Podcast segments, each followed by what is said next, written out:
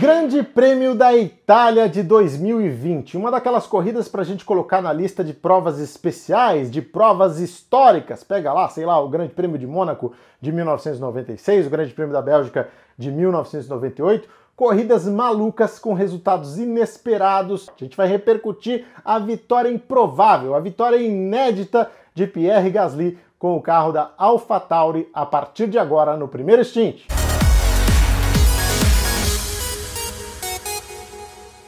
Para você que gosta de automobilismo, seja bem-vindo a mais uma edição do Primeiro Stint, hoje para falar a respeito do Grande Prêmio da Itália, uma prova que certamente vai ficar na memória de todos nós por mais algum tempo. Isso porque foi vencida de forma improvável por um carro da AlphaTauri com o Pierre Gasly ao volante. Mas antes da gente entrar nesses detalhes, queria que você deixasse já o seu like, a sua inscrição, ativasse as notificações, porque assim a gente faz esse conteúdo chegar a cada vez mais gente. O nosso papo aqui na barra de comentários fica ainda mais bacana e você fortalece o canal para que a gente tenha conteúdos cada vez mais interessantes. Bom, você já deve ter ouvido aquela máxima, né? A sorte é quando a oportunidade encontra a capacidade. Eu acho que a gente pode falar isso da vitória do Pierre Gasly hoje em Monza, né? A gente teve muita sorte para o lado dele, ele acabou parando antes dos demais, né? Quando ele fez o pit stop, ainda não se sabia o que ia acontecer na prova. Logo depois, uma intervenção do safety car em função da quebra do carro do Kevin Magnussen ali próximo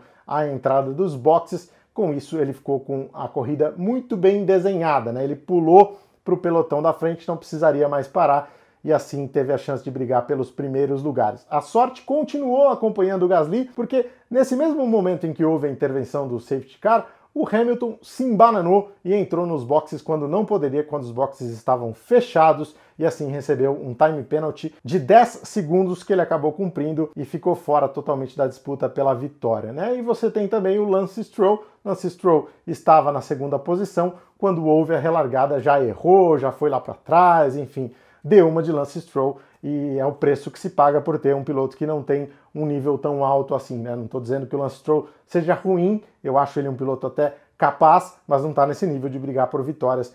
E é isso que acontece, corrida nas mãos do Pierre Gasly. Essa é a parte da sorte. A parte da competência entra quando ele está em primeiro lugar com o carro da AlphaTauri e se mantém frio, se mantém firme para suportar a pressão do Carlos Sainz que vem atrás, tirando diferença, tirando diferença, tirando diferença, até chegar na última volta de asa aberta e não conseguir a ultrapassagem. Foi uma vitória maravilhosa do Pierre Gasly e merecida pela habilidade dele. Já não é de hoje que ele vem mostrando força no Grande Prêmio da Bélgica da semana passada, ele foi prejudicado pelo safety car, né? Lá foi uma história totalmente inversa, ele largou com os pneus duros, poderia fazer um long run e não conseguiu por causa da entrada do safety car. Na verdade, ele seguiu adiante, mas o safety car embaralhou toda a classificação e ele perdeu muitas posições quando parou.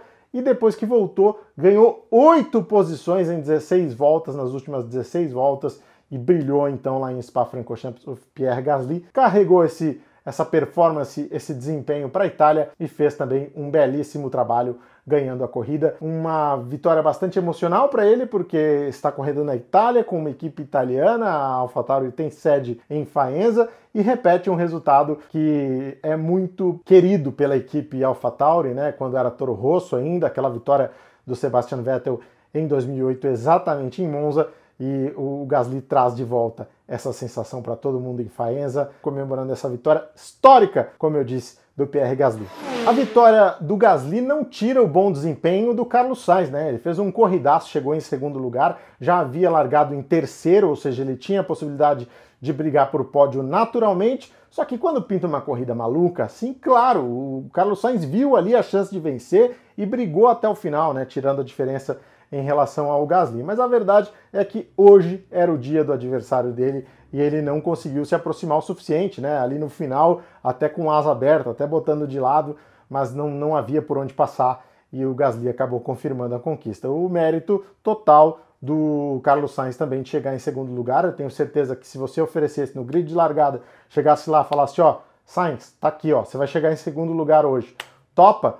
Ele assinava na hora. Então, realmente foi um bom resultado da McLaren mostra mais uma vez o desenvolvimento do chassi da McLaren, do motor Renault e, claro, dos dois pilotos da equipe com uma habilidade muito grande, né? O Sainz e o Lando Norris, que também fez um corridaço, largou de sexto para terceiro, bateu roda com o Valtteri Bottas e conseguiu chegar na quarta posição. Então foi um fim de semana bastante proveitoso, bastante positivo para a McLaren, apesar de não ter alcançado a vitória. Acho que o que o GP da Itália deixa muito claro, né, é que o grande problema da Fórmula 1 é na verdade a Mercedes, né? Porque você tira os dois carros da equipe aí você tem uma corrida bem mais emocionante, bem mais interessante, que foi o que aconteceu. Né? O Lewis Hamilton, quando caiu lá para o fundo do grid, né, depois de cumprir a sua punição, os seus 10 segundos de stop and go, estava com a corrida completamente comprometida, mas ele virava de 1 a 1 segundo e meio mais rápido que os líderes, ou seja, ele poderia ter avançado na prova e chegado além do sétimo lugar que ele chegou. Dia ruim para o Lewis Hamilton, certo? Hoje ele não conseguiu nada que fosse interessante.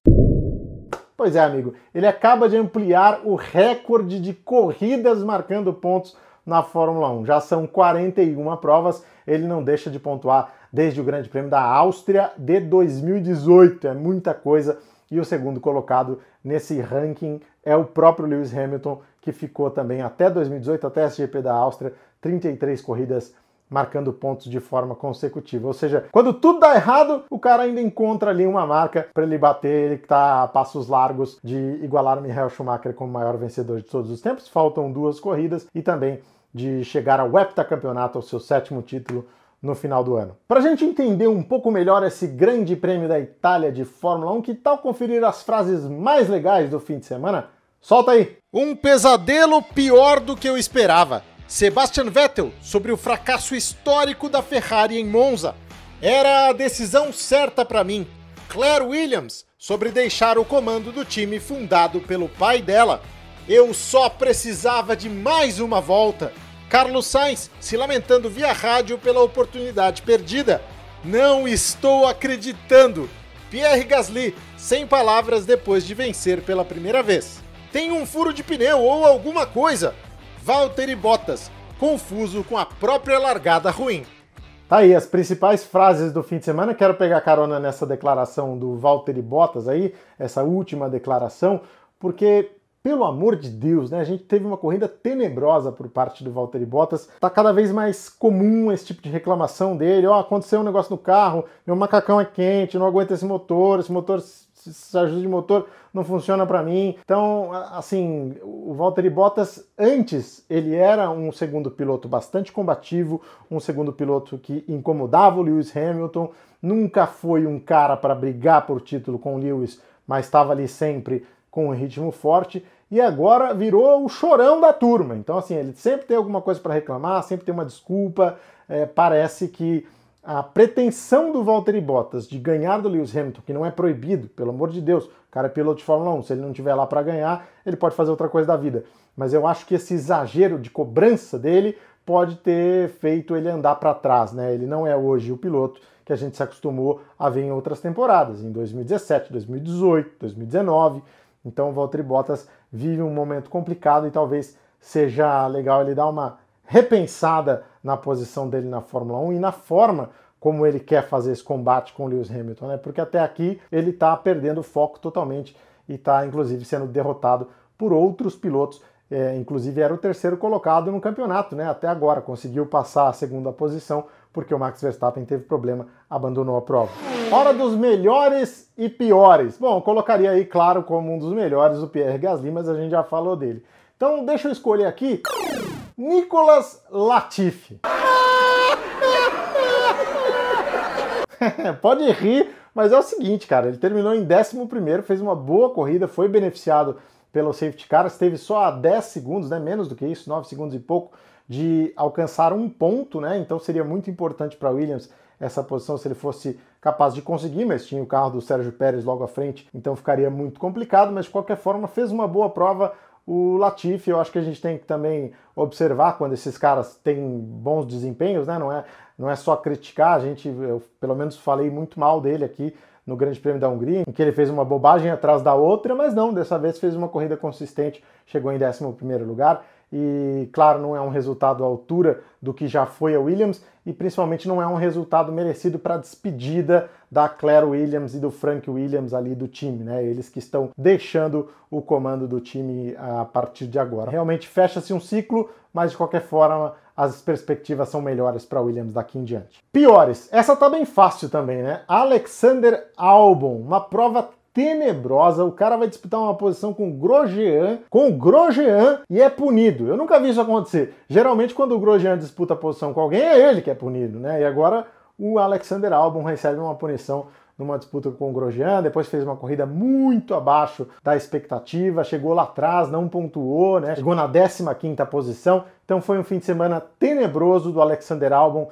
que só piora quando ele pega a folha de tempos e vê lá em primeiro lugar Pierre Gasly, Gasly que foi despedido da Red Bull por muito menos no ano passado, né? Foi rebaixado para a equipe AlphaTauri e agora conquista uma vitória. O que, que vai ser? Vou dar uma sugestão que vai parecer absolutamente maluca, mas é o que eu faria nesse momento, já que nem a Red Bull sabe muito bem o que fazer, né? Qual que ela deve é, priorizar nesse momento. Um está crescendo, o outro está caindo, mas esse um já foi, já teve a oportunidade, não deu certo. Eu acho que eu faria um rodízio. Pois é, quando a Red Bull chegou à Fórmula 1 lá em 2005, ela não tinha muito compromisso com o Mundial de Construtores, etc. E ela dava três corridas ali para o Vitor Antônio Liuzzi, mais três para o Christian Klein.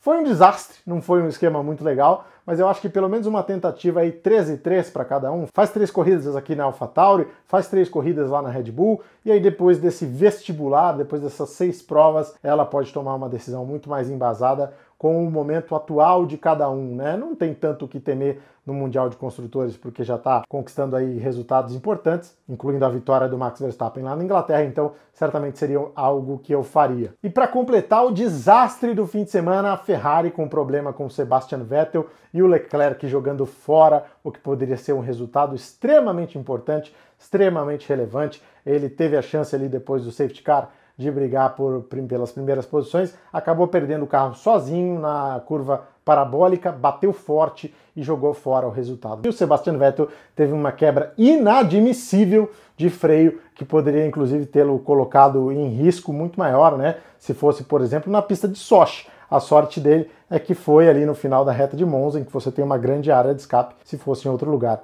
o Sebastian Vettel certamente poderia estar em situação muito mais delicada. Para completar, nesse domingo nós tivemos a notícia de que a Renault vai trocar de nome para a próxima temporada, vai usar o nome Alpine. A Alpine é uma divisão da Renault que tem muita tradição no esporte a motor, né? Inclusive aqui no Brasil, aqui ela era representada pela Willys, né? Que tinha aqui o carro Willys Interlagos, que era uma versão brasileira do Alpine A108 lá da Europa, e a Alpine, assim como a Willys, conseguiu dar chances aí para pilotos que estavam começando a carreira aqui no Brasil e fizeram uma história forte no automobilismo nacional e internacional, como Emerson Fittipaldi, Lucien Fittipaldi, Birdi Clemente, José Carlos Passe. Então eu acho que a gente tem aí um nome importante, um nome de peso retornando. Eu não gosto muito desse tipo de troca de nome, né? É, Force India que vira Racing Point, aí vai lá outra, Toro Rosso vira AlphaTauri, eu acho que perde um pouco da essência e o nome Renault é muito forte, mas pelo menos ele vai continuar com os motores com as unidades de potência e isso já ajuda no marketing da empresa que agora quer elevar novamente o nome da marca Alpine, especialista em competições e que, como eu disse, tem uma grande história tanto no Brasil quanto no exterior. Se você gostou, deixe o seu like, a sua inscrição, ative as notificações e venha aqui com a gente discutir um pouco mais essa corrida na barra de comentários, tá legal? Todos os comentários são lidos, todos os comentários são respondidos e a gente se vê aqui sempre nas quintas-feiras às 20 horas e também logo depois das corridas com essa análise, com essa avaliação. Eu vou deixar também para quem não viu o link aqui na descrição com os melhores momentos da prova, assim você fica também com elementos caso você não tenha acompanhado a corrida na íntegra, tá legal? Primeiro stint, um novo jeito de curtir Fórmula 1. Je suis entraîné beaucoup, euh, au moins euh, un jour d'entraînement par semaine, des fois jusqu'à... Bah, c'est sûr que là je reviens en Verville, je vois tout ça avec qui j'étais, c'est sûr que ça donne envie de rouler. Ensuite, euh, il fallait faire... Just makes things a lot, uh, a lot smoother. So in the winter break, I could really focus on myself to improve uh, physically, mentally. Um,